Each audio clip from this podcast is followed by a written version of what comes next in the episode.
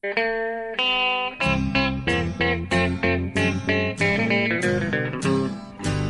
out there, we're on the air. It's hockey night tonight. Tension grows. Three minutes to the biggest battle of our professional lives. All comes down to today.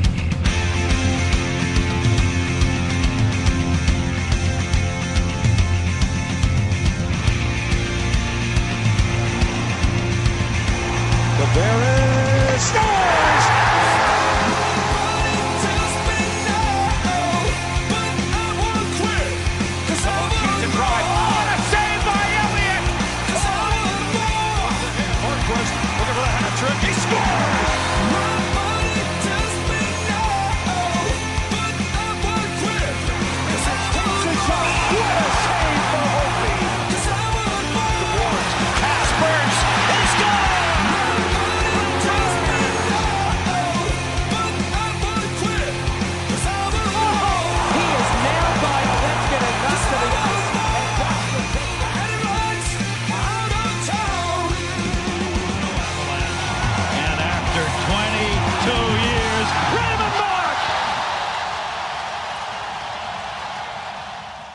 Hallå, hallå, hallå, hallå, hallå, hallå allihopa och fantastiskt varmt välkomna till ett nytt avsnitt av NHL-podden.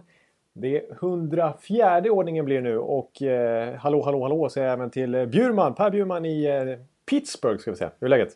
Och tack, det är bra. Jag sitter på mitt vanliga hotell i Pittsburgh, vägg i vägg med Consol Energy Arena. Center. Eller Center. Center. Consol Energy Center. Ja, förlåt. Ja. Eh, och här känns det som att man kommer att sitta rätt mycket den här våren. Ja, du tänker så ja. Jo, det, det har nog en poäng i. Ja, det kan nog bli så.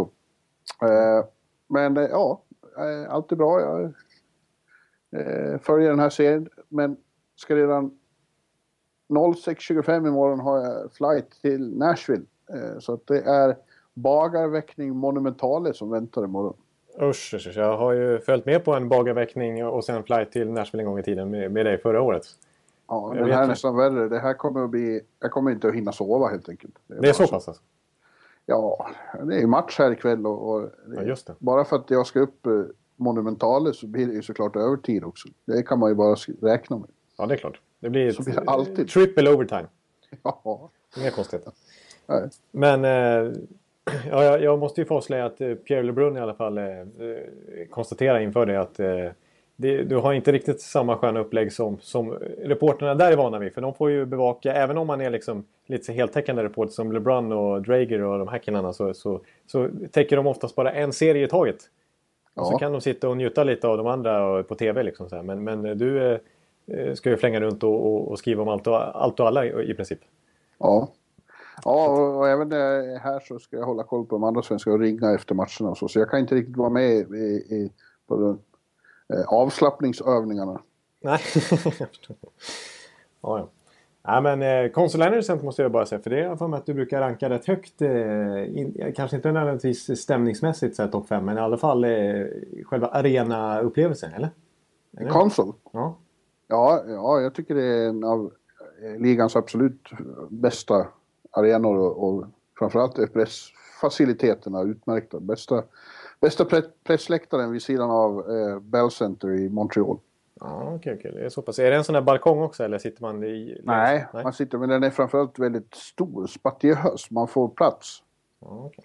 Eh, och den kommer, alltså det, jag vet inte, det, det är hundratals platser i den här pressläktaren. De har, de har verkligen tänkt på oss. Ja, ja det är snyggt.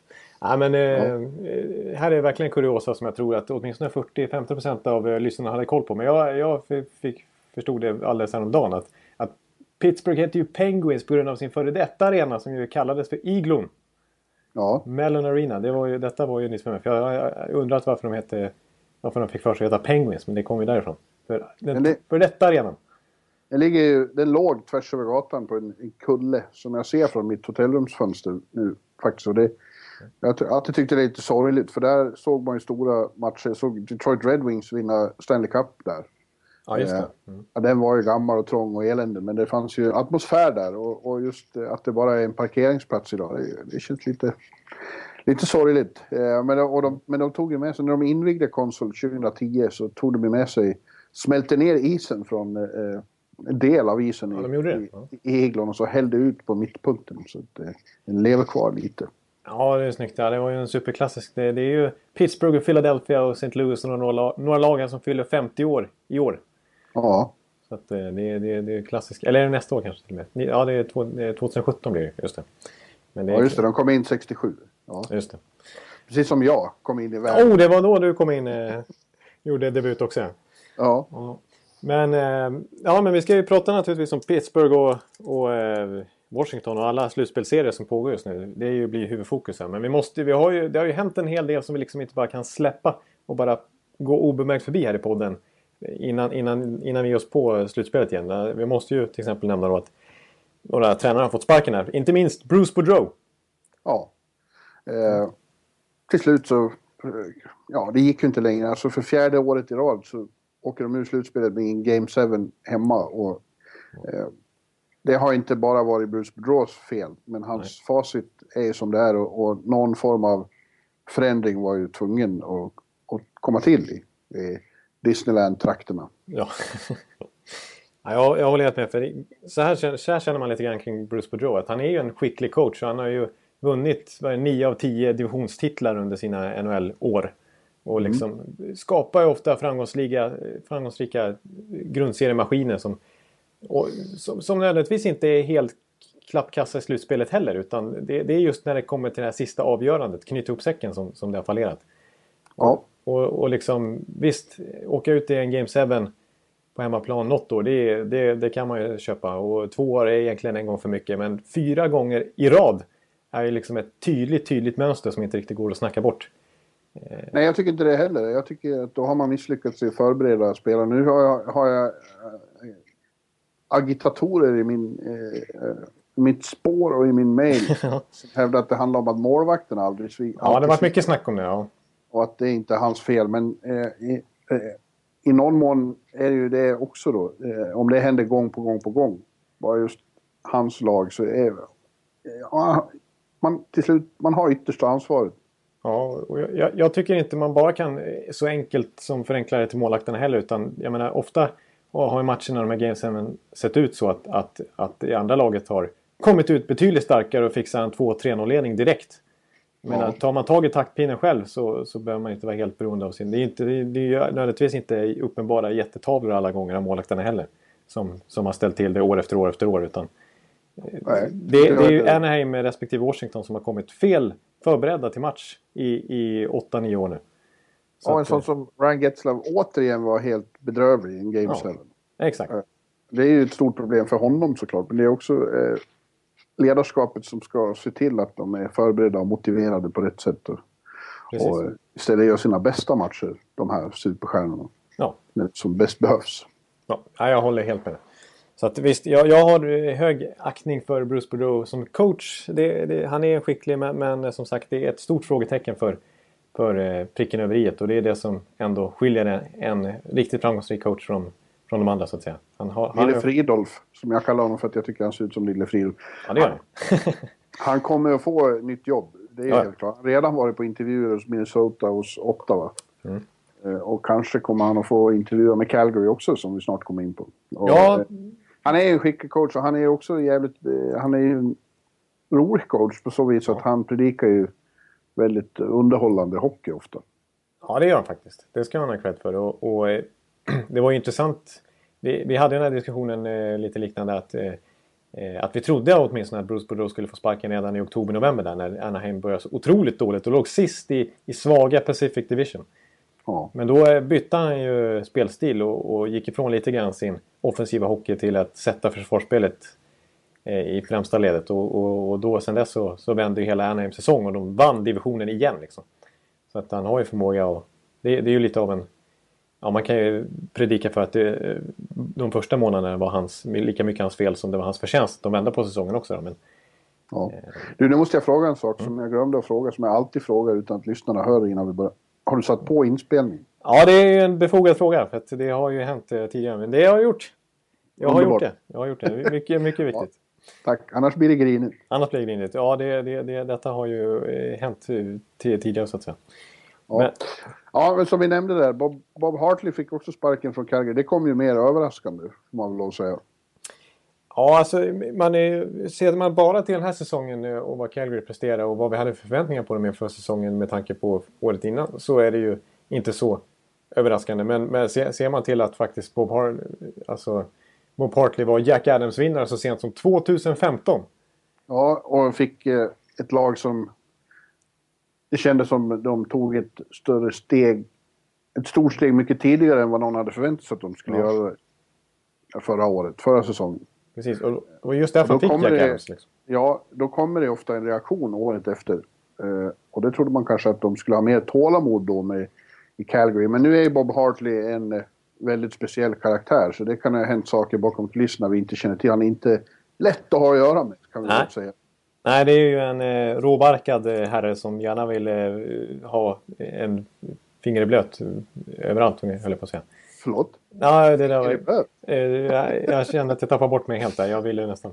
Ja, förlåt. Eh, Vad är det för? Nej, han är ganska... Han, han kan vara väldigt omedgörlig och otrevlig och, och underlig. Och, och det kan ju ha varit väldiga krockar med, med Berkey där, som är likadan. Ja, det får man säga. Där snackar vi ju eh, motsvarande karaktärstyp. Ja. Man ändå konstatera. Det är inte omöjligt att det, att det har med det att göra. Det kan ju också vara så att han är... Att man inser, någonstans är han ju en väldigt gammalmodig Ja, coach det är han. också. Mm. Så att... eh, Nej, man har ju lite svårt att- modernare. Ja, precis. Man har ju lite för svårt att förstå att den typen av coach är så framgångsrik som han trots allt var med unga Calgary förra året. Och, Ja. att, och att han fick ihop kollektivet så extremt bra. Eh, men i år så, så, så på något sätt fallerar ganska ordentligt och deras possession-siffror och allt det där var ju riktigt... Och det var det för sig året innan också, men då hade de ju en enorm förmåga att, att vinna matcher ändå. Och vända i tredje perioder och avgöra i sadden och sådär. Men, eh, men i år så dels så har de, haft- hade de ju ett väldigt below average goaltending. Vilket Ja, verkligen. ställer till det eh, för vilken coach som helst. Men sen så fattar han ju lite konstiga beslut också. Till exempel den här att de tradar till sig Doggy Hamilton som en liten statement trade. Och sen så spelar han Derek Engeland mer än Hamilton i första månaderna. Eh, Och, och, och, och det är också lite konstiga val framåt. eh, Att vissa spelare som inte känns så spelskickliga fick lira första och andra kedjeminuter ibland. Liksom. Eh, Så det kändes lite gammalmodigt. Men, Ja, men han är ju det. Han är old school. Ja. Men där skulle väl eh, Lille Fridolf vara rätt intressant med det laget. Med de ynglingarna där. Goodrow. Ja, det, det känns definitivt som att det, det skulle vara spännande och eh, mer intressant än, än om de skulle ha fortsatt med Hartley i allra högsta grad. Alltså, jag har ju väldigt lätt att placera Boudreau nästan var som helst. Alltså. Eh, Ja, ja, precis. Även i Minnesota känns det, alltså, och Ottawa är, verkar väldigt sugna på honom. Generellt kan man ju säga att både att Ottawa och Minnesota redan har anmält intresse så här snabbt. Det, det, det, det tyder ju verkligen på hur, hur sugna de är på honom. Men också eh, det faktum att Boudreau, han sa ju själv till och med när han blev sparkad att eh, han, har, han vet typ inte ens hur det är att vara arbetslös. För så fort han har tappat något jobb så har han sett till att skaffa ett nytt jobb direkt. Det är hans plikt. Han vill göra rätt för sig liksom. Han vill inte gå runt och, och liksom spela golf eller något sånt där. Utan han, han, eh, ja, när han blev sparkad från Washington så var det ju Anaheim direkt också. Liksom. Eh, Så att alla klubbar här är medvetna om att eh, de måste agera snabbt och, komma med bra bud direkt för att Boudreau kanske nappar eh, vilken dag som helst. Här. Ja, Ottawa skulle också vara intressant med, med Erik Karlsson. Erik och Boudreau låter som ett marriage made in heaven. Ja, det utesluter jag inte alls faktiskt. Nej. det kommer vara friare tyglar och, och, och ett bättre kollektivt spel. Alltså Ja. det, det är bra Ottawa och som också har ett intressant ungt lag tycker jag ändå. Ja, absolut. Att, eh, Ja, vi får se. Det kommer väl avgöras de kommande veckorna här. Ja, precis. Eh, Vem som tar över Anaheim där, det, det är också... eh, Det, det känns ju som att Bruce Boudreau är det hetaste namnet på marknaden just nu och han kan de naturligtvis inte ta för han har ju sparkat. Så, Det vore rätt konstigt. ja, precis. Så frågan är vad, vad egentligen de är ute efter och sådär. Men jag har sett, Det, kan, det, kan bli, det pratas mycket om valrossen. Paul McLean är redan där. Ja, just det. Precis. Paul McLean är ju assisterande och skulle bara kunna lätt ta det steget. Sen finns ju även Dallas Eakin som har gjort det lite revansch, nu höll jag på med revansch, eh, pratar svengelska konstigt, honorna, eh, i eh, AHL-laget där. Och, eh, och så är det vissa som tycker att ah, alltså, hans fiasko i Edmonton där, det, jag menar Todd McLellan lyckades inte så mycket bättre i år heller. Det är nödvändigtvis inte, man behöver nödvändigtvis inte vara kass som coach bara för att man inte lyckas lyfta Edmonton. Som han ju inte gjorde under sin korta session. där. Annars var han, ju nämnd som den mest lovande coachen på länge när han, när han eh, kom fram i Toronto Marlies för några år sedan. Och han skulle de kunna lyfta upp ur, ur sin egen organisation också, Anaheim. Ja. Ja, säkert. Ja. Ja. Men du, eh, vad har vi mer som har hänt då? Vi har haft draftlotteriet och för en gångs skull vann inte Edmonton. Nej, precis. Det var faktiskt, eh, jag måste ändå eh, lite lättad att eh, Edmonton, tvärtom nu så ramlar de ner från andra till fjärde plats faktiskt. Ja, men framförallt så var det ju så att Toronto fick första valet. ja. Så som Och de allt- försökte. Ja, och det var stort. Det var det största jublet i Toronto på många år. Det bästa som har hänt dem. Det bästa som har hänt sen, sen de vann för 49 år sedan. Eller. 67 ja. Just det. detta Ja, magiska vilket- år. Ja, precis. Mm. Ja, och det verkar ju vara helt klart att de tänker ta Austin Matthews då. Ja. Eh, Det Men det finns, ju, det finns ju många som tycker att eh, de borde ta finländaren Line istället. Att han är en ännu större talang. Ja, alltså det är så pass att jag sitter ju ofta bredvid Jarkko Päiväniemi som vi båda känner till. Som, är, Ja. ja, som jobbar på Aftonbladet här. Eh, och, och han är ju eh, stenhård eh, finsk hockeysupporter och, och följer ju inhemska ligan och alla, alla, alla, alla finska hockeyspelare som finns höll jag på att säga. Och han har ju bombarderat mig med klipp på Patrik Laine för att bevisa hur otrolig supertalang det här är. Det här är ju största sen Teemu i princip. Ja, Och, och visst, men det är det nog. Ja, det kan det nog vara. Och, och han, han vinner ju alltså Jari Kurri-priset. MVP i, i finska slutspelet där de tog guld. Och, och Line, det, det kan jag ju bara konstatera att han har ett NHL-klass, eh, hög NHL-klass på skottet redan nu. Alltså en ruggig direktskott och snipe med, med handledare som man bara kan skicka iväg. sådär. Så att, och, och fart och, och finess och så, så att det, det, Line kommer bli en, en riktigt, riktigt bra eh, NHL-spelare inom kort också. Och har ju storleken Ja. och så här. Så att, Det, fanns, eh, det talades om att det var något av lagen som kunde vinna. De hade bestämt sig för att om de hade fått första valet, att då hade de tagit Line. Ja, just det. Mm. Det såg jag också. Vet inte vilket. Men nu blev det ju faktiskt lite eh, speciellt. Det var ju Winnipeg och Columbus som tog andra och tredje platsen. Ja, precis. Winnipeg eh, ser också ut att ha en väldigt lovande framtid får man säga. Om de nu tar Line då. Ja, precis. Verkligen, verkligen. För det, de gjorde nästan den största vinsten eh, på det viset att de eh, faktiskt flyttade upp från sjätte till andra plats. Ja. Och för, det är ju, alltså få Line en franchise-spelare förmodligen då. Eh, bara sådär. Eh, det är ju... Ja, tillsammans med Ehlers och sådana. Exakt, Ehlers som gör det en riktigt bra säsong. Och eh, direkt i sin rookie. Och sen har de ju... Jag menar, Scheifele gick ju framåt ordentligt i år också. Känns det som en, en första center. Och, och de har ju Armia och de har eh, allt vad de... Kyle Connor som är en spännande prospect. De har ett, och Marco Dano som de fick från Chicago där. För Andrew Ladd. Så de har, de har mycket eh, spännande faktiskt. På alla positioner. Även på back och målvaktssidan. Jag menar, Connor Hellebuck imponerar ju stort. Eh, under, ett, under, under ett tag den här säsongen i alla fall. Ja. jag säga. Så jag tror faktiskt att, eh, att Winnipeg ja, inom relativt kort så, så, så eh, kommer de eh, vara ett, ett eh, fast slutspelslag. Till och med Central alltså. Ja, ja, till och med. Om några år, absolut. In, innan vi lämnar det här vill jag bara säga också att, att eh, Toronto... Att man måste ändå... Visst, det, det är lätt att riva ner och det, man, det är ju... Och, än att bygga upp liksom. Nu, nu är det dags för det här laget att börja prestera snart. För nu har de ju varit urkassa med flit här i, under ett par år. Eh, med Shanahans ledning. Eh, och de, det är klart, det, det är ju tur att de vinner draftlotteriet. För även om de slutar sist så var det bara 20% chans att de skulle vinna. Ja. Eh, Så nu får de liksom Austin Matthews som är hur, eh, som spås bli liksom hur bra som helst nästan. Eh, det är klart att det, att, att det är lite tur i det. Men, men det ser väldigt, jag tror att Toronto kan, kan vända på det här mycket snabbare än vad jag förväntade mig för några år sedan. För nu, nu har de faktiskt byggt upp en riktigt spännande prospect pool. Alltså, Nylander har gjort det väldigt bra i AHL och, inte, och under sin session i NHL. Han gör ändå 13 poäng på 22 matcher och, sånt där och visar att han är lite på riktigt. Han kommer bli en bra NHL-spelare. Och de har Mitch Marner som var grym i JVM och har fullständigt dominerat i juniorligan och är definitivt NHL-redo nästa säsong. Och, och, och Sorsnikov och alla de här som kom upp. Zach Hyman och de här som kom upp i slutet av säsongen gjorde bra också. Kasperi Kapanen. Morgan Riley som de har på backsidan som, som klev fram i år när Dion Phaneuf försvann och verkligen blev första back där. Så att eh, Toronto tror jag, och med Babcock dessutom eh, i båset. Alltså jag, jag tror Toronto kommer gå fram ganska snabbt. Inte kanske redan nästa år, men det dröjer inte länge. Förrän, och, och det i sin tur tycker jag är Atlantic-divisionen. Alltså ett lag som Detroit och, och Boston och så här, som är lite svår situation rent eh, generationsväxlingsmässigt. Eh, det kan bli tufft nu när Buffalo och Toronto verkligen är på gång. Ja, det kan det. Eh, det Ja, kan- det kan vara ett paradigmskifte där. Det är Ja. inte otänkbart. Nej, precis. Ja, nödvändigtvis inte redan nästa, nästa säsong, men, men inom en överskådlig framtid så kommer de här två lagen att vara, vara ett allvarligt hot. Så är det ju bara. Ja, om de sköter sina kort rätt. Vi har ju sett på Edmonton att det inte är automatiskt bara för att Nej. man får talang. Nej, precis. Och ska jag vara ärlig så tycker jag faktiskt att Toronto är mer spänd på än, än Buffalo. För, för jag tycker Toronto, att de får fram... De ser bättre ut överlag om man räknar in alla lag. Är du, är du spänd Jonathan? Sitter du Spänd- hemma och är spänd? Ja, jag sitter och spänn här.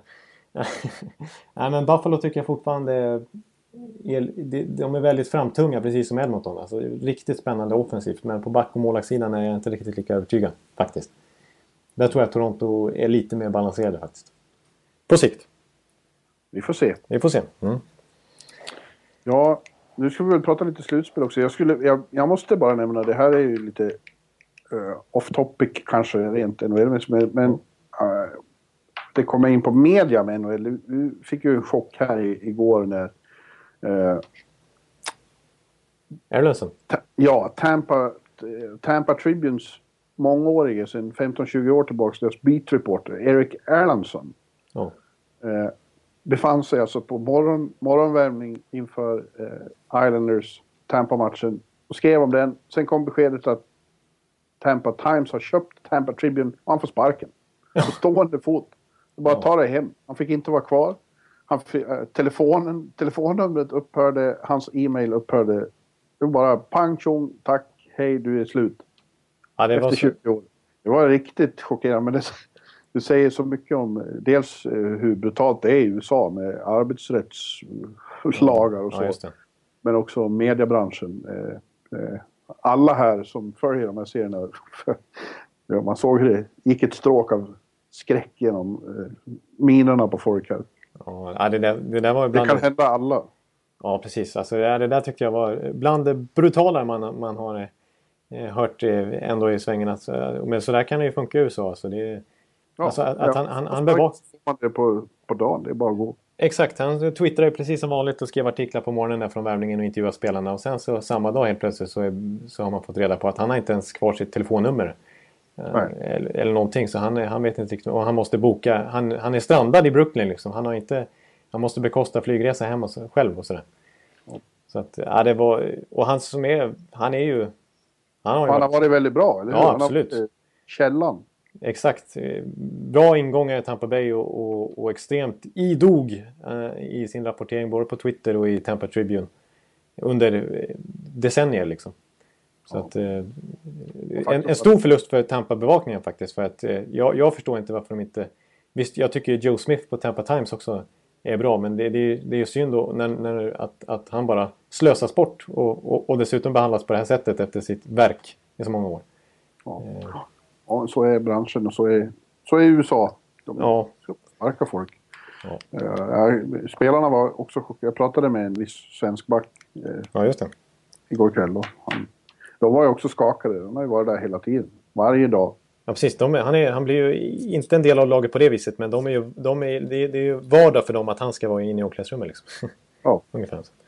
och alltid på alla bortamatcher. Ja, Ja, ja eh, det var en, kanske mest för oss som håller på med media och bryr sig om. Ja, men ändå.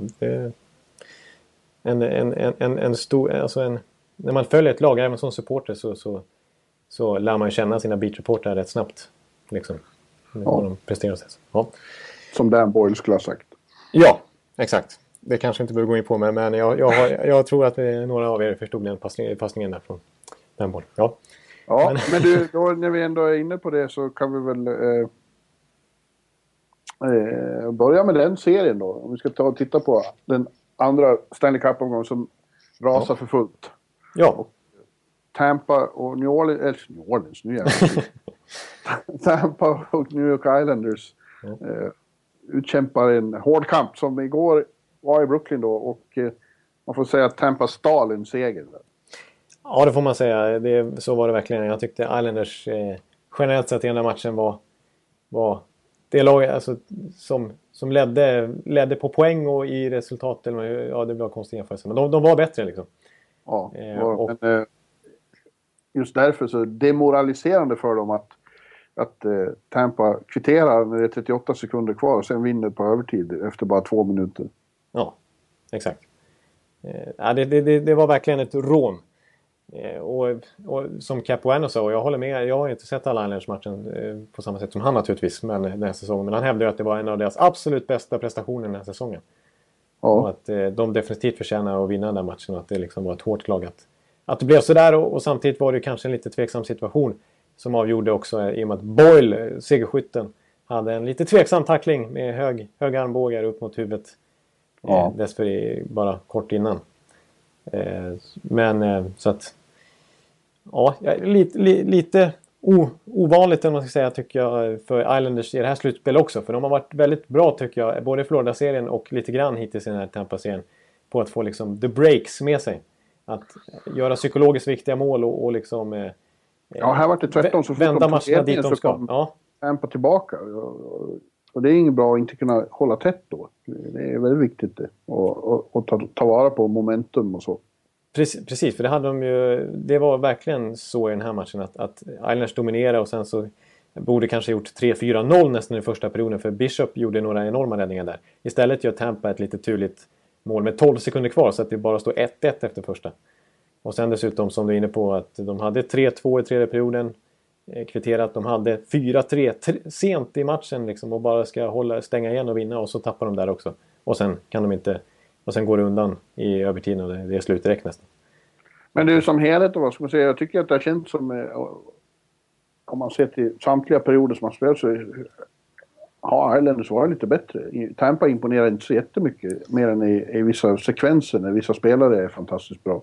Ja, jag kan hålla med lite grann. Jag, jag känner så här generellt i den här serien att, att, att Islanders har bättre inställning, bättre ork, bättre tryck i sitt driv och i sin forecheck och i sin...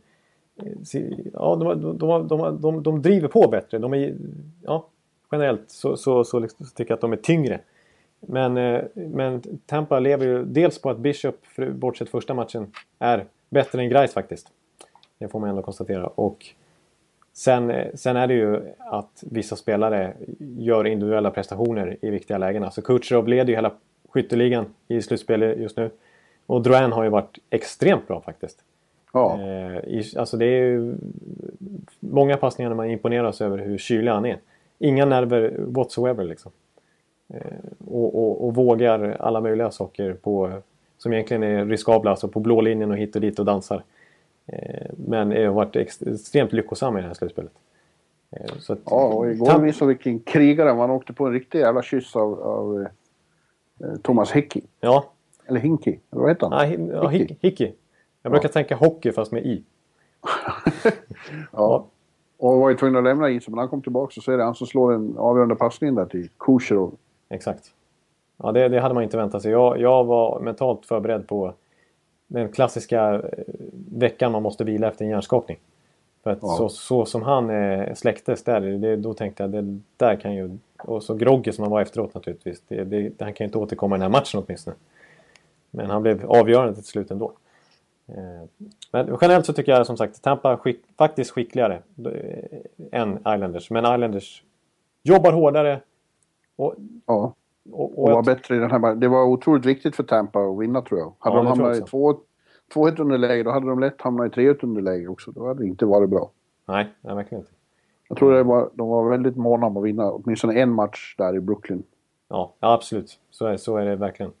Eh, Och jag, Det är jag vill, sjukt med den där serien att det är så fruktansvärt långt mellan alla matcher. Den är ju så utdragen som ett dragspel i, i, Leksand om somrarna.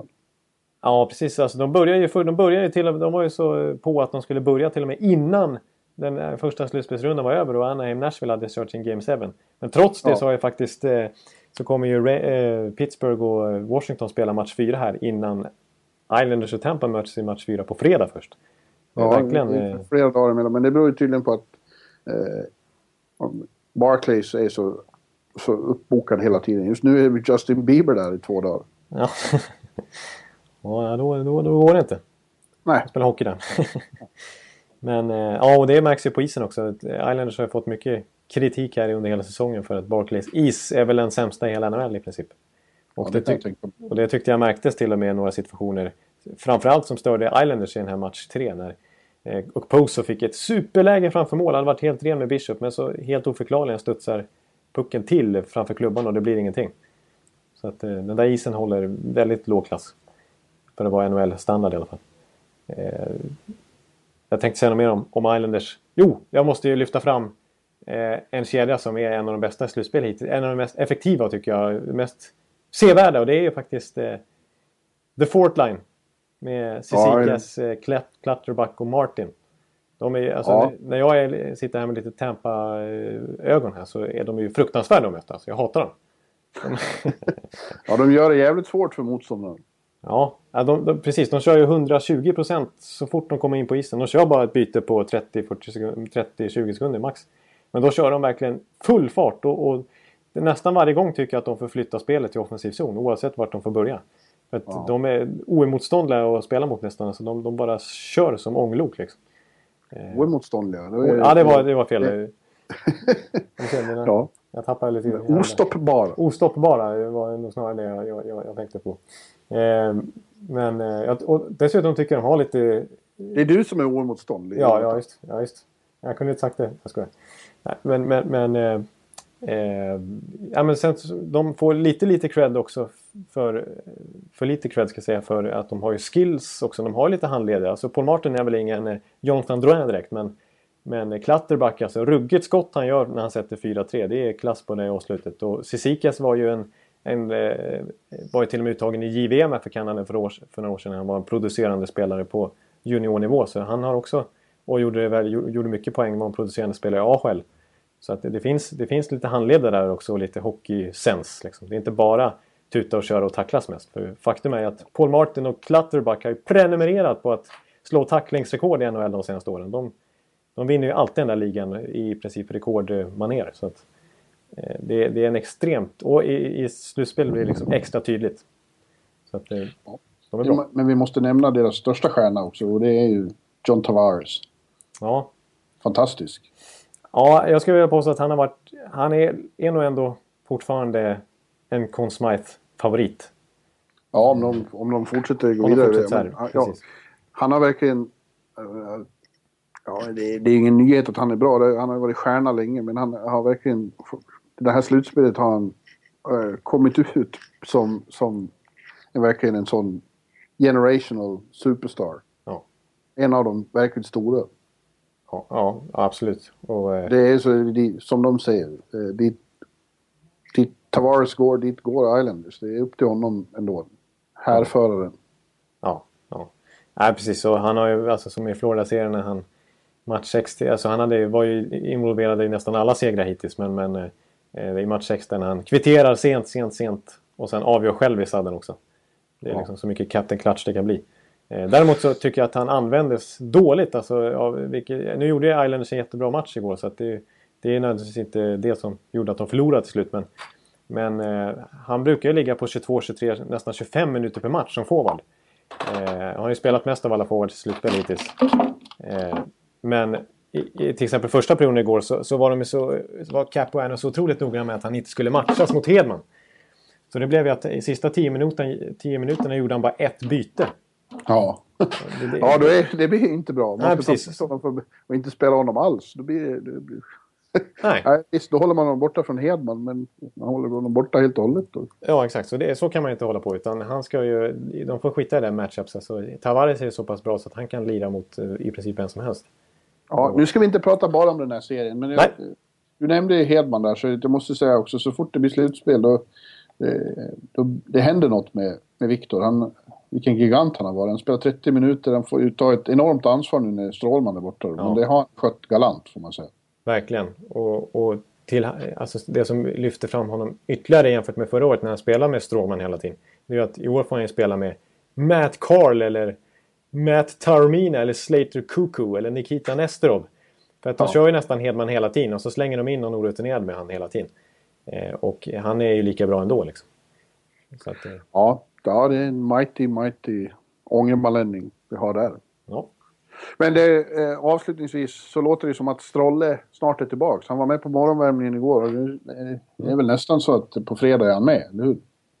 Ja, jag vet inte exakt hur, men det är det som säger. Man har ju go- väldigt goda indikationer när han är med på morgonvärmningen och, och det ser ju bra ut. Liksom. Med blotta ögat så ser han ju inte ut att ha några större bekymmer utan det är matchtempot och sådär som man måste komma tillbaka till. Eh, Ja. Så att, eh, ja, det vore ju naturligtvis en enorm förstärkning för Tampa Bay. Oj, oj, oj. Getting engaged is a moment worth cherishing. A one of a kind ring that you design at Blue Nile can help your love sparkle. Just choose your diamond and setting. When you've found the one, you'll get it delivered right to your door. Finding the right engagement ring can be nerve wracking. At Blue Nile, you'll have the expert guidance needed and a diamond guarantee that ensures you're getting the highest quality at the best price. Cherish all of life's moments and save up to 30% at BlueNile.com. That's BlueNile.com. Ja. Så. Mm. Själv var jag just på morgonvärmning här i Consol Energy Center. Ja. Eh, och på, inför kvällens fjärde match då. Mellan Pittsburgh och Washington. Eh, det skulle bli Stjärnornas krig, den här serien.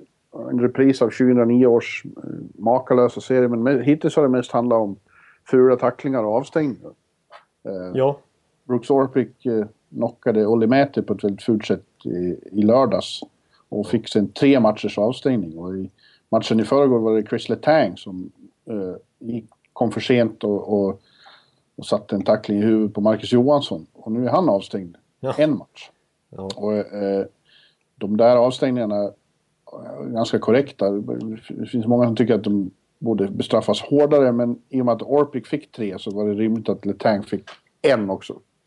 Ja, precis. Och sen så brukar ju, det är väl inskrivet till och med att, att slutspelsmatcher är högre värderade. Så att det, det, det, det, är en, det är en Ja. lägre antal matcher i slutspelet eh, generellt än vad det blir i grundserien. Men, Men man kan ju lugnt konstatera att Chris Letang är ett hårdare slag för Pittsburgh än vad Brooks Orpik är för Washington, vad de nu än försöker påstå. Ja, så är det i allra högsta grad. För Brooks Orpik har ju Washington eh, under den här succésäsongen eh, klarat sig utan i majoriteten av matcherna. Han har ju varit mycket skadad i år. Eh, medan Letang spelar Alltså som han har lirat den här serien hittills och hela slutspelet, men framförallt nu de här första matcherna mot Washington. Han har varit uppe på, trots att det inte blir förlängning, har han varit uppe på 35 minuter liksom. Ja, Det är rena Erik Karlsson-matchningen liksom. ja. Eh, och nu dessutom får- Olli Mät är borta. Alltså, ja de, princip- man kan ju säga att det är bara ettan och tvåan är borta, även om Daley också är, har varit väldigt viktig för dem nu. Men, eh, det är ju Washingtons chans att kvittera den här serien, tror jag. Ja, ja, utnyttja detta faktum. Precis, det där tycker jag vi har pratat om liksom i, i nästan hela säsongen. Att, eh, framförallt nu när Pittsburgh blivit bra och, och, och ett, en riktig contender. Att, att svagheten är ju lite på backsidan att de måste gå så hårt på, på Mäto och framförallt Letang. Att det är, det är väldigt tunt där bakom. Eh, och det är deras svagaste lagdel breddmässigt. Och nu är, ju, nu är det ju faktum så att båda två är borta. Ja, det, nu påstod ju då Sullivan på presskonferensen att det inte var hundra att Mäte är borta. Nej? se. Han var game time decision. Men som det såg ut i lördag skulle det vara svårt. Det är svårt att tro att han skulle vara tillbaka redan. Ja, precis. Som den smällen tog. Ja, jag, jag vill hålla med dig också. Det, det, Barry Trotz var, var, var ute och sa att, eh, att Orpik fick tre matcher. Det berodde ju mest på att, vilket lag de möter. Ja, jo, det blir ju sån eh, sp- spänning i den här serien också. Det, eh, laddning om att eh, Washington försöker picka på att eh, ligan på något sätt skulle favorisera Pittsburgh. Ja. Det vet ju Barry trots att det inte är så, men eh, man kan ju få sätta känslor i svall och få somliga ur balans och så kanske. Med Ja, den det- sortens kommentarer. Det är ett klassiskt argument eh, han har tagit från John Tortorella. Ja, Så men, ja, men det kan ju också vara så att om man fortsätter för mycket på det och får fel fokus själv så, så straffas sig det ofta. Om man bara pratar för mycket skit. Eh, I övrigt har det varit en rätt konstig serie. Matchen, senaste matchen till exempel, då var ju Washington klart bäst men fick ändå stryk för att eh, dels var Matthew Murray i målet helt fantastisk eh, och så var Pittsburgh opportuna. När de Ja. fick, gjorde de verkligen mål. Ja, till och med Kunakel gjorde mål med sina rygg... Med Ja. siffrorna på ryggen. Det, det, det är skickligt. Faktiskt. Ja. Det- Eh, Ja. Så att, eh, men dessförinnan i Washington så var ju, eh, var det den andra matchen, då var ju Pittsburgh klart bäst. Eh, och den, de borde ha avgjort tidigare än de gjorde. Ja, precis. Det har varit lite eh, märkligt fenomen i den här serien faktiskt. Jag menar, Pittsburgh går och, och lyckas... Jag menar, man tänker ju ändå att Washington, så som de har dominerat den här säsongen, ska kunna dominera på hemmaplan även mot Pittsburgh. Men, men eh, det var ju, de fick ju iväg 80 skott på två matcher, Pittsburgh. Ja. Och det var ju Holtby som, som höll dem kvar i några... eh, Så att de fick en seger i alla fall. Eh, Men, men här, här svarar ju Washington riktigt bra i, i, i Pittsburgh istället och skjuter 49 skott på mål mot Murray. Och var ju det bättre laget i den matchen. Det är inget att diskutera egentligen. Det var ju som du säger, det var Pittsburgh som var extremt effektiva och fick en bra start där med tidig 2-0-ledningen. ja, och så var Murray. Story of the game. Jävlar vad bra han var. Det är, ju- Flurry är ju tillbaka nu och sitter på bänken men det finns ju ingen anledning alls att, att slänga in honom så länge Murray spelar så här jävla bra. Nej, Nej så är det ju. Jag tyckte, jag tyckte, du snackade med Hörnqvist. Var, var, var det Hörnqvist som sa att han tyckte att Murray hade swagger alla Henrik Lundqvist? Eller vad var det som sa det? Ja, alltså, och, och samma slags tävlingsinstinkt. Att, eh, han är lika förbannad när man gör mål på honom på träningen och så slår han klubban i, i ribban och, och beter sig. Han hatar att släppa in en endaste puck. Och så har ju Henke alltid varit. Ja, ja. Apropå Henke då och swagger och eh, Henke brukar plinka på en, på en eh, gitarr och så lite grann. Eh, så, så har jag faktiskt har jag nyss fått reda på att Matt Murray har ju en brorsa som är gitarrist i ett rockband också. Jaha. Så det är lite de Ja, takterna för att Holtby tycker ju också om att spela. Ber- Berätta Beckis häromdagen. Braden Holtby. Han sitter alltid och klinkar på en gitarr på kvällarna när de är ute och så. Ja, det är så alltså. Det är någon målvaktsgrej där. Alltså. Ja, men vi kan ju alltså Washington måste vinna den här fjärde matchen. Ja. Eh, De kan inte hamna i 3-1 underläge, då tror jag det blir väldigt svårt. För Pittsburgh är jävligt, jävligt bra. Ja. Eh, och det måste man ändå säga att så som de tuggar på med fyra kedjor vill jag säga. Jag har sträckt mig till tre hittills men, eh, men jag, även den här Kunnakel och Matt Cullen och de här är ju bra liksom. Ja, men framförallt den här kedjan, en av slutspelets sensationer till kedjor är ju Bonino, Kessel, Hagelin. Ja. De har verkligen eh, fått kemi. Exakt, och de är nästan det allra tydligaste exemplet på Pittsburghs speed.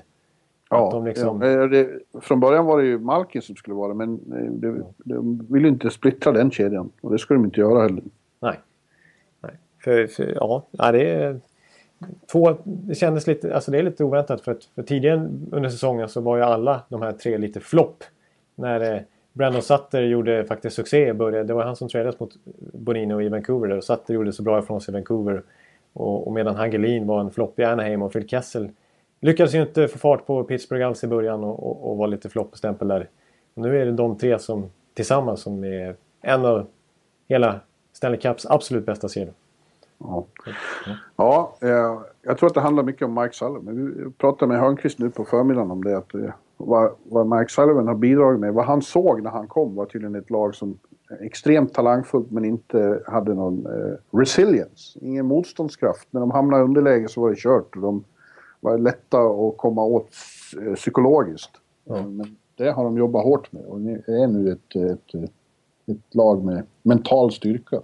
Ja, ja det, är- det, är- så är det verkligen. För att de har få dippar i matchen också. De tuggar verkligen på. På ett imponerande sätt. Nu får vi se, nu finns det stor risk att det blir jävligt fult ikväll också för vi har just fått beskedet att de slänger in Tom Ses- Sestito. Oj då, då är det ett statement. Och han, är, han tänker ju bara köra. Han säger här Maybe they, maybe, maybe they answer the bell. Maybe they don't. But I'm going to be out there dishing out the same hits they are. Uff. Ja. Ja, ja, då vet vi vad som väntar. För att, eh, han, han kan ju bara en sak på en hockeyis. Han är ingen Ja. stor målskytt om man säger så. Nej. Ja, det blir, det blir mycket intressant match att se. Eh, Washington måste vinna. Så är det bara. Annars tror jag det är... Eh, Ja, jag tror det vi är kört här på hotellet om någon vecka igen och se på konferensfinal mot New York Islanders. Nej, vad sa jag nu? Ja. Rätta till det. Ja, nej men let's go West, Jonathan. Let's Ja. go. Där har vi två fantastiska serier också som pågår. Och vi kan börja med Dallas St. Louis. Ja. som eh, har blivit... Eh, ja, jag vet inte vad man ska säga. I, i, igår natt då så klappade St. Louis till Dallas med 6-1. Eh, det var otroligt imponerande av St. Louis och det var väldigt lite imponerande av Dallas. Ja, precis. Alltså, det, då var det verkligen alltså, för, för de två första matcherna kände jag lite grann att, att St. Louis inte, jag kände inte igen den där maskinen som tuggade på mot Chicago. Nej, Och som man precis. ser i grundserien och som gjorde att man fick verkligen fått upp, upp hoppet där om att St. Louis ska gå riktigt, riktigt långt när sl, slutspelet. Men eh, mot, ja, i match 3 så var det verkligen inget snack om saken. Eh, då var det, då var det liksom St. Louis bästa hockey som, som vi såg. Eh, samtidigt- Ja, det kan ju ha varit så att de, att de... Det var ju så stort för dem att slå ut Chicago i Game 7 och allt. Ja. Eh, Att det kan ju vara så att de har suttit kvar lite i den känslan och inte riktigt kunnat växla upp i den här serien. Men i Game 3 så hände det. Det var ju precis som du säger, det var ju maskinen som kom igång igen. Ja, ja exakt. Samtidigt som, som eh, Dallas största liksom, svagheter blottades. När, Ja, när, när St. Louis eh, var på det här humöret. Liksom. Alltså, ja, varken Niemi eller Lehtonen lyckades ju stoppa dem den här gången heller. Målvaktsbyte på nytt. Och ingen effekt alls. Och det är klart, och, och, och försvarsspelet i, i stort har inte varit så bra heller faktiskt i de här matcherna. Nej, det, är, det är för många breakdowns. Ja. Det är för lätt att få öppna chanser på de här två stackars finländska målvakterna. Men de är ju inte bra heller. Alltså, det är två gånger i rad nu. Förra matchen så började de med Lehtonen och Niemi fick komma in. Ja, nu var det tvärtom. Nu börjar Niemi och Lehtonen få komma in. Ja. Men jag, jag skulle vilja säga att det är lite Lindy Ruffs eget fel som har haft den här filosofin med att inte utse en första målis. Jag tror att man fuckar upp huvudet på målvakter eh, om man inte låter dem få förtroende. De, de tappar självförtroendet och det är så otroligt viktigt för målvakter. Det här är ju ett en issue för Dallas, ett problem. Ja, precis. Och det här sätter sig i allra högsta grad på liksom, laget i stort också. De hävdar ju definitivt att det inte, har någon, att det inte är något mål. De har, de har inga målvaktsproblem. Utan det, Nej, det De kan själv- de inte säga, men det har de. det, har, det har de i allra högsta grad. Och, och jag tycker att ska man jämföra med St. Louis tidigare år så har ju de haft väldigt svårt och, och hattat mellan Elliot och Jake Allen och Ryan Miller och sådär. Och, och få, haft väldigt instabilt målvaktsspel. Och liksom inte fått någon trygghet i, i försvaret av det heller. Trots att de har haft så bra spel på pappret liksom. Eh, Nu har de ju en, en riktig trygghet när de har utsett Elliot som första keeper. Och han eh, verkligen ger dem, ger dem bra spel natt efter, natt efter natt. När de kan liksom få en helt annan trygghetskänsla i gruppen. Ja, Men- det är, väldigt, det är väldigt bra grej för St. Louis. Han har stått varenda match och inte blivit utbytt. Och, eh, de verkligen kör med honom nu. Ja, och då, då ser man ju, det, det liksom ger effekt. Inte bara Man ska inte hatta, det har du rätt i. Man- Inte hålla på och hatta. Nej. Så att, eh, nej, det känns som att alltså Dallas, även om det känns som att man varken riktigt kan hålla Lehtonen eller Niemi i handen överhuvudtaget just nu så, så känns det att de måste bestämma sig för, för någon av dem. Ja, deras hopp i Dallas är ju ändå att de, de har ju förmåga att komma tillbaka. Plötsligt börjar den här fantastiska offensiven bara blixtra igen. Eh, och blir, jag höll på att säga omotståndlig jag också. Men, stoppbar. men just nu känns det som eh, St. Louis har ett sjujävla övertag på så många sätt och vis. Och många av de gamla, gamla gardet har ju verkligen vevat igång.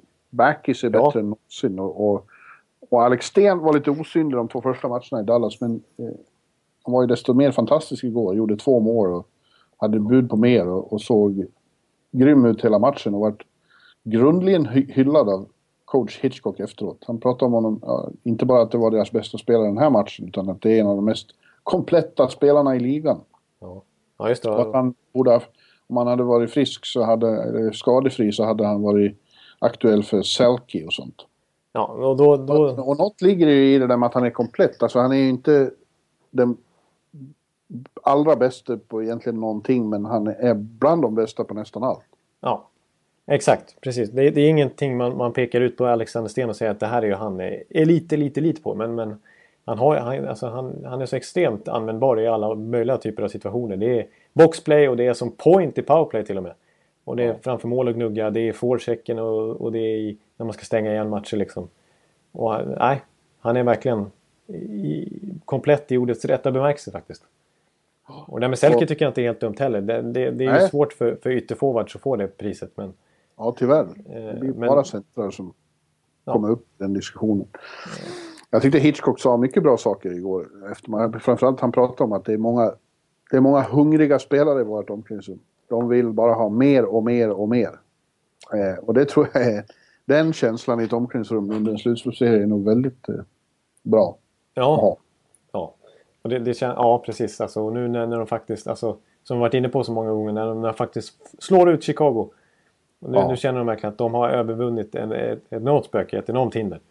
Eh, mentalt också liksom. Så, så, så, så, så kan, ja, de, nu är återigen ostoppbara. Kan de bli här. Det är den Ja, känslan de kan har i de. gruppen. Mm. Det kan de verkligen. Eh, ja, jag tycker det är klar fördel om och, och, och, helt fantastiskt. Vi, du har ju pratat mycket om eh, de här två uh, rookiesarna, Fabry och. Ja. Ja, Och de har ju, de är ju inte bara duktiga rookies i största allmänhet, de har ju gett eh, St. Louis fler dimensioner. Ja. Eh, mer spets och mer eh, ja, swagger kan vi säga. Ja, det tycker jag är lämpligt att lägga till. Ja, men det, det, det är kul att se, för det, det känns som att det är lite tre olika på något vis. Inte tre, ja, de, de ligger ju ganska nära i ålder, men generationer som möts. här. Det är den här gamla kärnan som man, man har slutat tro på lite grann med Elliot och Backes och Sten och sådär som, som är riktigt bra. Eh, och sen har vi Tarasenko, Swartz och Pietrangelo, de här som varit med ett tag men som inte heller lyckats tidigare, som är riktigt bra. Jag tycker Pietrangelo är fantastisk. Ja, Jag tycker han är World Cup-mässig i allra högsta grad. Ja. Eh, och sen har vi då Pareko och Fabry som inte ber om ursäkt alls i det här slutspelet. Utan Pareko har ju nästan varit bättre än Shattenkirk till och med. Eh, och Fabry Ja, är ju en, en attraktion. Ja, verkligen. Alla de där olika delarna av St. Louis fungerar. Liksom. Och så har de Tony X på läktaren. Ja, just det. Jag såg, såg något om har det. Du, har du hört om Tony X? Ja, inte riktigt. Jag bara såg någon bild på dem. Jag förstod inte riktigt. Vad, vad är det för story? en, en svart ung man från St. Louis som gick på sin första hockeymatch under serien mot Chicago och twittrade om det. Jaha. Och to, went, went totally viral, hans tweets. Han hade tusen följare före och nu har han 85 000. Ja, Okej, ja, då får man säga att För han han... skrev så fruktansvärt roligt om hockey. Och hur fan har... White people har... Hide, hide this hockey from us. Jaha. so great. Och han hade så här, när de tog ut målvakt, han hade aldrig sett hockey i sitt liv. Och så här, What the fuck? Goal just left? He just said fuck it and left. och what the fuck is powerplay och sånt. Ja, Helt makalöst. Och St. Louis har då bjudit in honom och sett till att han får bra platser resten av slutspelet och så. Ja, okej, det, är, ja, det är så pass alltså. Okej, Ja, det där, ju, det där är skäms jag lite för att jag har gått obemärkt förbi. Nu måste man ju direkt och kolla på Tony X. Ja, det måste Sök Tony X på hockey och så kan du komma in på Puck Daddy och läsa om honom. Oh, det är ja, stort.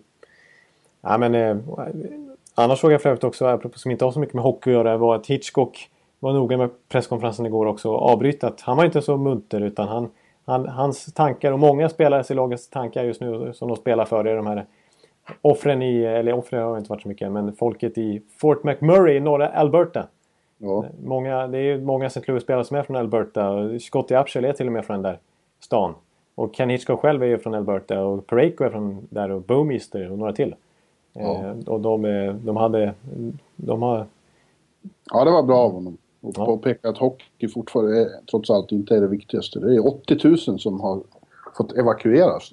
Ja, en rejäl skogsbrand är som här är där uppe. Ja, det. Vänta! Hallå? Hallå? Hör, hördes det? Ja, var det, var det room Jag gick in på CNN och tittade på, på den där branden. Ja, det gjorde det. På TV, förlåt. Ja, men det, det får väl höra till. Ja, ja det, den, har väl, den är väl alltså inne i stan liksom. Den, är, den har Ja. nått... Alltså, in Det i... kunde ha varit värre sidor jag hade tittat på som hade förstört den här sändningen. Ja. Ja, usch vad pinsamt. Ja. Men så gör inte jag. Det är sånt. Ja. Nej. Är bra. Eh, ja, men du låt oss gå vidare. Vi har en serie till. Ja, San Jose Sharks mot Nashville Predators. Och den, eh, den fick ett litet nytt utseende igår också när Nashville slog tillbaka på hemmaplan och, och dammade till San Jose med 4-1. Och det var ju starkt för är det någonstans bra, San Jose är bra så är det på bortaplan. Ja, exakt. Den här serien har ju varit precis tvärtom mot vad jag snackade om förra veckan när jag, när jag konstaterat att de har vunnit tre borta matcher var i, i sin första slutspelsserie. Ja, Eh, ja och- precis. Och nu är plötsligt så har de vunnit sina respektive hemmamatcher. Ja. Så att, eh, Ja, San Jose vann de första två i, i, och då kändes det som oj, oj, det här kan komma att gå fort. ja. Eh, och de är ju, alltså, San Jose... Jag skrev en hel krönika om det alldeles nu, eh, om att de har det. Det är Ja. något eh, i den kollektiva utstrålningen, eh, eh, någon slags pondus, någon slags tro på att man ser på dem att de är så jävla självsäkra. ja. Och de spelar så fruktansvärt. Deras powerplay är något av det vackraste jag sett när det är som bäst. ja, exakt. Det, är- det är liksom... Det går så fruktansvärt fort och de rör sig så fantastiskt bra så det är som en koreograferad eh, ballett. Ja. det var en bra liknelse. Man har hört många olika liknelser om vad det där powerplayet egentligen är för någonting. Men det, det är någonting alldeles, alldeles speciellt faktiskt. I alla fall. Ja, Hajflockar som vittrar blod liksom. Och, ja. det, ja. Nej, de, de är... eh, Och, och där är det verkligen så här... Såna här killar som, som har fått skit genom alla åren är ju stekheta just nu. Pavelski Ja. inte minst och Thornton och Burns. Och Couture liksom. Det är, och Merlot, Marlowe också. Till och, med, till, till och med Patrick Marleau högg till med ett mål där i Nashville nu. Ja. Det varit bra i Men väldigt, väldigt starkt av Nashville att komma tillbaks och, göra en riktigt, riktigt bra match hemma i Bridgestone Arena och orsaka party i Music City. Jag ser mycket fram emot att komma dit och se det imorgon. Ja, det förstår jag. Det förstår jag. Det kommer att vara galet där. Särskilt nu det är ju nästan eh, vilken kväll som helst på Broad Street. Men nu när det är... Broadway. Broad Street. Nej, vad dåligt. Usch. Usch. Men eh, ja, nu måste det vara något, alldeles eh, extra faktiskt. Jag tycker... Ja, jag är, och, och faktum är att, att, eh, att Nashville inte varit klappkassa heller själva i de här två matcherna de förlorade. Så det var framförallt San Jose som vann på skills. Alltså Ja. Nashville försökte ju och de fick peppra ett antal skott mot Martin Jones där. Över 40 tror jag i någon match. Trots att de förlorade klart. De, säger, de säger själva att de var inte det minsta skärrade när de lämnade San Jose. De tyckte de hade gjort det bra och om de bara fick, kunde utnyttja fler chanser så skulle det här gå bra. Ja, Så jävligt, jävligt eh, kul. Intressant drag dock inför tredje matchen är ju att eh, Lavaliette petar eh, ärrade veteranen Mike Ribeiro. ja. Och istället plockar upp eh, Pontus Åberg från AHL-laget i Milwaukee och låter honom begå NHL-debut. exakt. En livsviktig... Baptism, Baptism under fire. Ja. Nej, en så viktig match liksom. Och att, och att peta en sån etablerad kille som Mike Ribeiro som ändå var, började säsongen som första center. Liksom.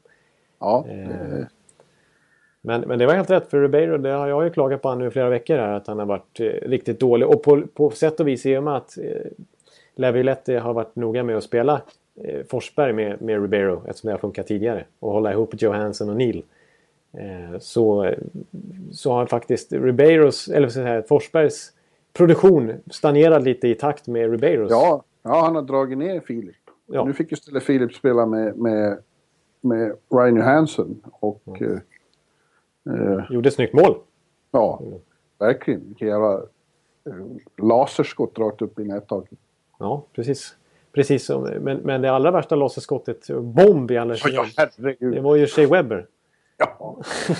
Herregud vad han skjuter. Han, när han, fick, han fick helt fritt utrymme i, i slottet. Alltså, precis. fram.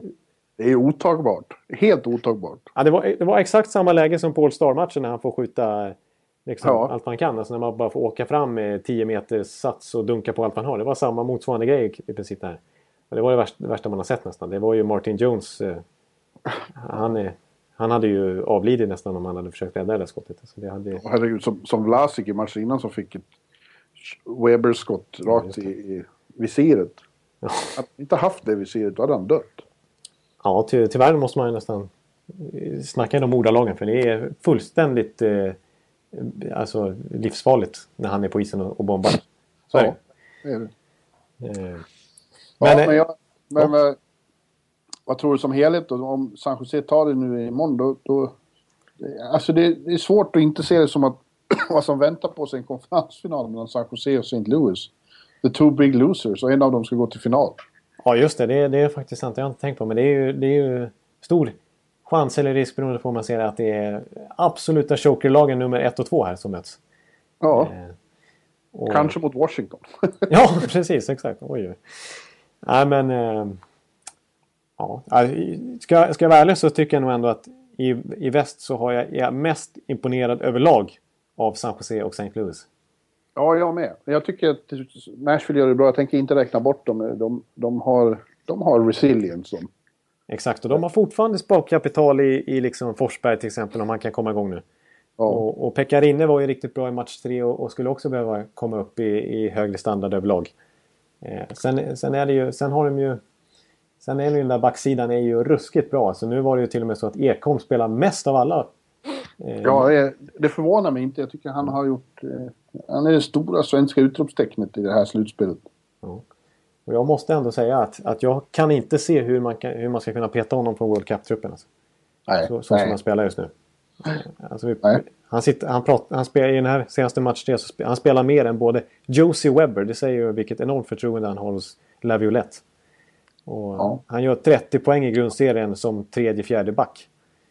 Eh, det är ju så att han, han, han är väldigt bra, Ekholm. Ja, stort. Ja. Din gamle vän. Som var så snäll mot dig och allt. Ja, jag har eh, extra gott öga till honom faktiskt. Mycket sympatisk man. En framtida Norris Trophy-kandidat kanske. Ja, det känns som att det är en ny...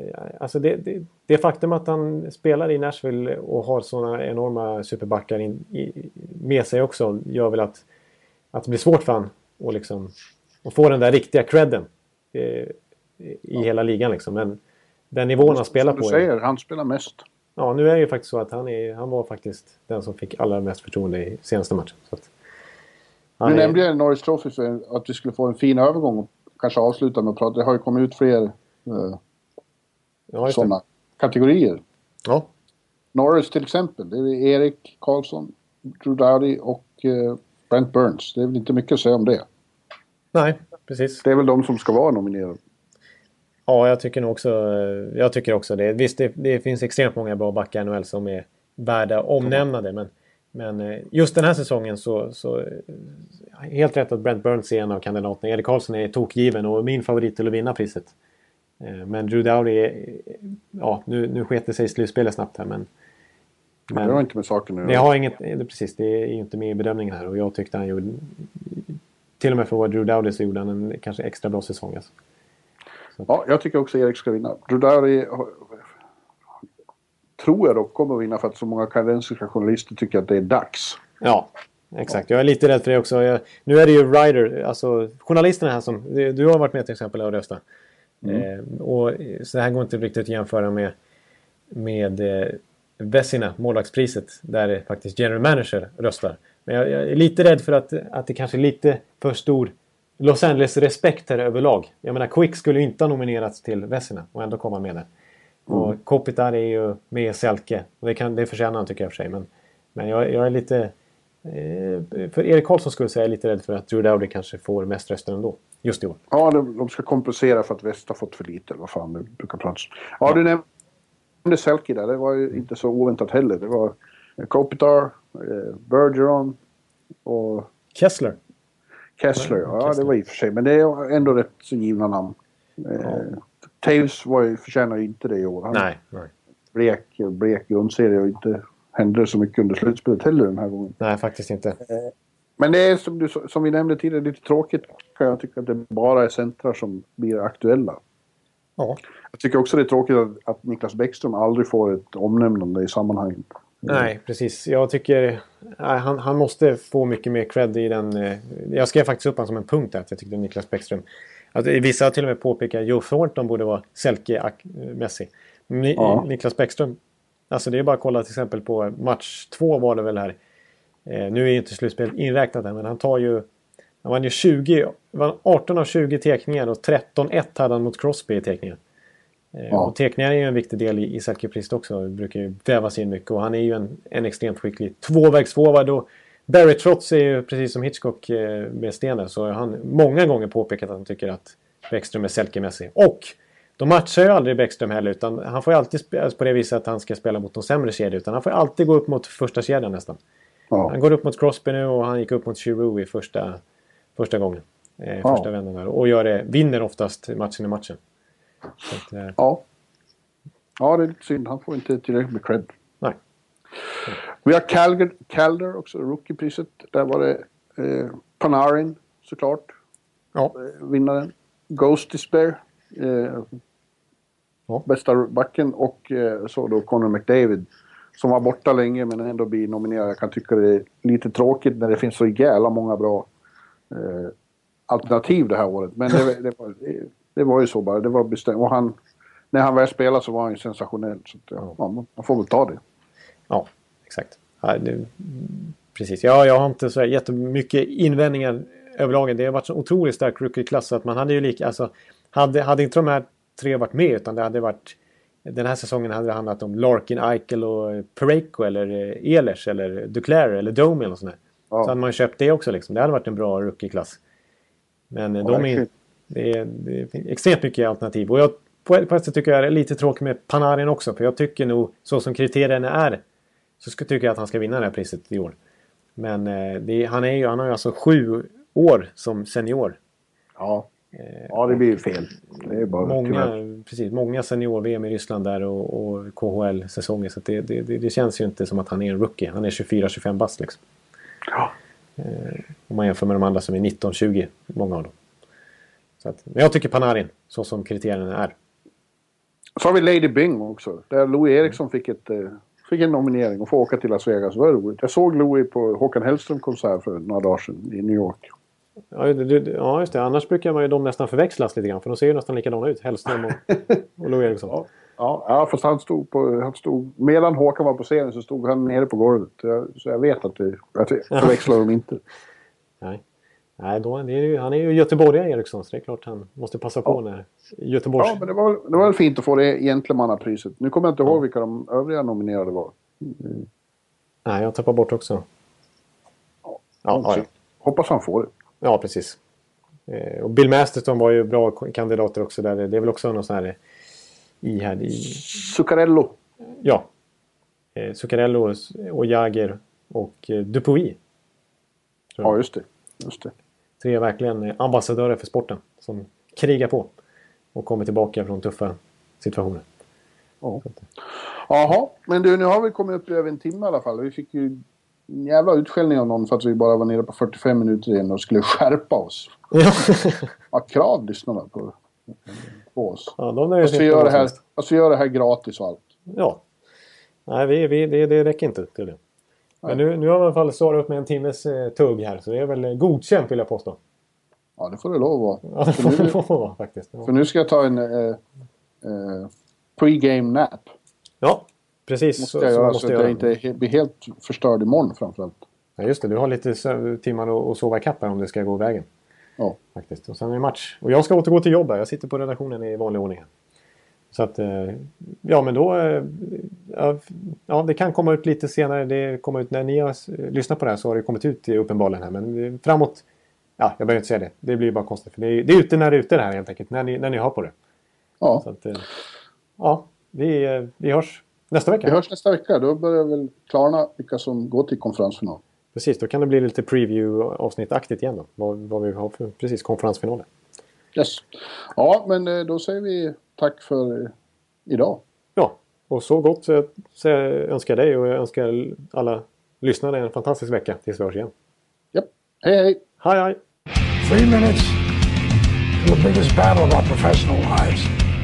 All comes down to today.